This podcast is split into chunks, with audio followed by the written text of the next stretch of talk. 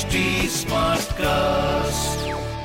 आप सुन रहे हैं एच डी स्मार्ट कास्ट और ये है रेडियो नशा प्रोडक्शन आरजे अनमोल की अनमोल कहानिया। डायरेक्टर्स की दुनिया में एक बहुत बड़ा नाम है बासु चैटर्जी। ये सिर्फ़ डायरेक्टर्स की दुनिया में एक नाम नहीं है। ये तो हिंदी फ़िल्मों का एक घराना भी है साहब। ऐसा घराना जो मिडिल क्लास इंडियंस के जीवन की जद्दोजहद को अपनी फ़िल्मों में दिखाता है। लेकिन ये अचीव करना इतना आसान नहीं था। हिंदुस्तान में सिनेमा की जब शुरुआत हुई, हमेशा से वो लार्जर देन लाइफ ही रहा। है लॉजिक ये रहा कि एक आम आदमी पूरे दिन मेहनत करके जब सिनेमा घर में घुसे तो एंटरटेन हो। वो वही जीवन ना देखे जो जो बाहर व्यतीत करके आ रहा है। रोमांस हो हीरो का एक्शन हो हीरोइन का ग्लैमर और ये सब ताम झाम बनाता था हिंदी फ़िल्मों को पॉपुलर सिक्सटीज और सेवेंटीज के दौरान कुछ ऐसे फ़िल्म मेकर्स आए जिन्होंने सिस्टम को तोड़ा। मृणाल सेन, मणिकौल, श्याम बेनिगल, गोविंद नेहलानी, लेकिन इनमें से ज़्यादातर तो ट्रेन फ़िल्म मेकर्स थे और जो नहीं थे, उन्होंने सालों तक किसी बड़े डायरेक्टर को असिस्ट किया। बाशु चैटर्जी एक ऐसे फ़िल्म मेकर थे जिन्होंने कहीं ट्रेनिंग नहीं की और असिस्ट भी किया तो सिर्फ़ दो फ़िल्मों में। बाशुदा का जन्म हुआ था अजमेर में 1930 मथुरा में रहने लगे और फ़िल्मों से राबता वहीं हुआ। पूरे मथुरा में एक ही फ़िल्म थिएटर था। फ़िल्म रिलीज़ होती थी और बासुदा वहाँ पे फ़िल्में देखने पहुँच जाया करते थे। फिर कुछ दिन के लिए आगरा आए, लेकिन ज़िंदगी ने रुख तब बदला, जब पहुँचे उस वक्त के बम्बई में। देश को हाल ही में आज़ादी मिली थी। एक मिलिट्री स्कूल की लाइब्रेरी में उन्होंने नौकरी ले ली। बड़े अच्छे चित्रकार थे। तो उस वक्त की बड़ी पॉपुलर मैगजीन ब्लिट्स में एज अ कार्टूनिस्ट उन्हें जॉब मिली। यही वो दौर है जब फ़िल्म सोसाइटीज बनाई जा रही थी। देखिए 1940s के दौर में इंडिया में फॉरेन लैंग्वेजेस की फ़िल्में नहीं आया करती थी। इंटरनेट, टीवी, वीडियो तो बहुत दूर था। फेस्टिवल्स भी बहुत कम होते थे। तो इन सोसाइटीज का काम ये होता था कि उन फॉरेन फिल्म्स को लेकर आना और एक सिलेक्टेड ऑडियंस को फ़िल्म दिखाना।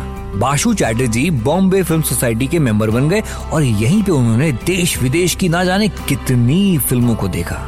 जहन की खिड़कियाँ खुल गई साहब। मालूम चल गया कि फ़िल्में सिर्फ़ कहानी सुनाने का तरीका नहीं है, कुछ बोलने का ज़रिया भी है। बाशुदा ने तय किया कि सब कुछ छोड़ छाड़ के अब बस फ़िल्म मेकिंग पे ध्यान लगाएँगे। अब पुणे का एफ़ तो था नहीं, तरीका एक ही था, किसी डायरेक्टर के साथ काम कर लो। अब यहाँ पर उनको काम में आई मथुरा की एक दोस्ती। ये वो दोस्त थे जो आजकल फ़िल्मों में गाने लिख रहे थे।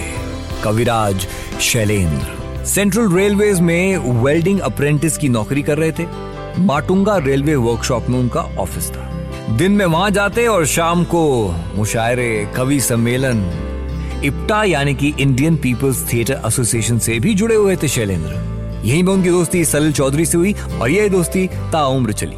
खैर, बात इस दोस्ती की नहीं, बात हम वापस बाशुदा पे लेकर आते हैं। 1963 में अपने दोस्त राज कपूर की तरह शैलेंद्र ने भी सोचा कि अब कोई फ़िल्म प्रोड्यूस की जाए। बिमल रॉय के असिस्टेंट थे बाशु भट्टाचार्य। वो पनिश्वरनाथ रेणु की कहानी, मारे गए गुलफाम पे एक फ़िल्म बनाने की कोशिश कर रहे थे। शैलेंद्र को मालूम चला तो प्रोड्यूस करने के लिए फ़ौरन तैयार हो गए। हीरो बनेंगे उन्हीं के दोस्त राज कपूर, म्यूज़िक देंगे शंकर जयकिशन और फ़िल्म का नाम डिसाइड हुआ तीसरी कसम। इन्हीं दिनों शैलेंद्र से मिले बाशु चैटर्जी, काम की तलाश में थे। अब यहाँ पे आप कंफ्यूज मत हो जाना।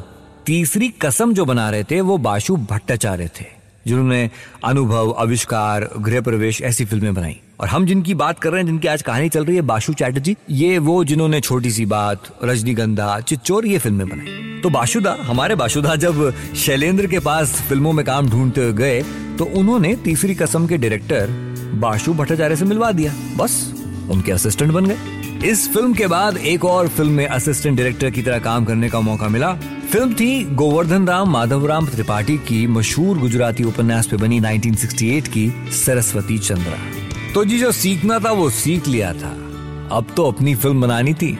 अब जिन दिनों बाशुदा सोच रहे थे फ़िल्म बनाने का, बहुत से लोग कोई एक उपन्यास पे आधारित फ़िल्म बनाते थे। तो बाशु चैटर्जी ने भी अपनी पहली फ़िल्म एक किताब पे ही बेस की। राजेंद्र यादव की लिखी हुई किताब। किताब का नाम था सारा आकाश, और ये पढ़ते ही उन्हें लगा कि बस इसी पे एक फ़िल्म बनेगी। किताब के पहले भाग पे उन्होंने एक स्क्रीन प्ले भी लिखा।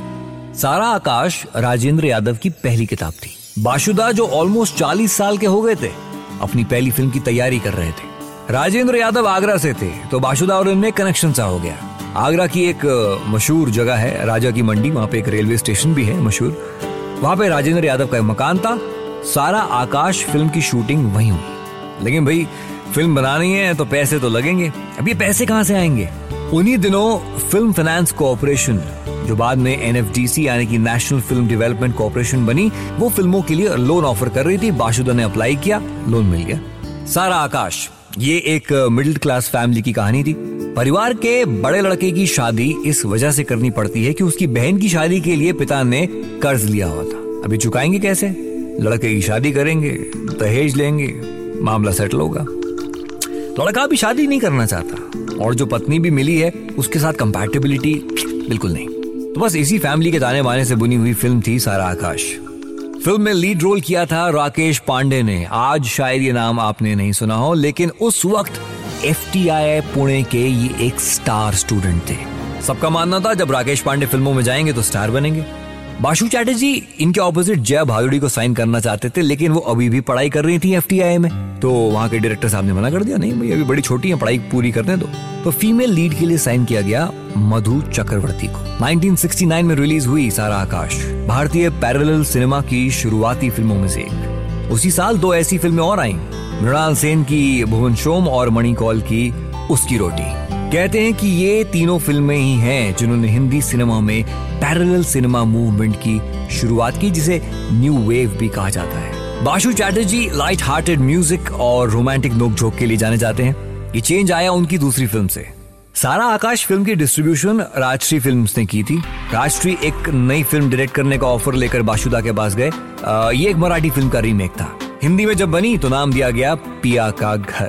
बाशु चैटर्जी की फ़िल्में ये बताती हैं, ये प्रूव करती हैं कि एक फ़िल्म मेकर को ज़िंदा रहने के लिए 10 15 20 फ़िल्मों की ज़रूरत नहीं होती। आप बना लीजिए छोटी सी बात, रजनीगंधा, चिच्चोर, बस इतने में ही आप इमोटल हो जाते हैं। आरजे अनमोल की अनमोल कहानियाँ। आप सुन रहे हैं एच डी स्मार्ट कास्ट और ये था रेडियो नशा प्रोडक्शन एच स्मार्ट कास्ट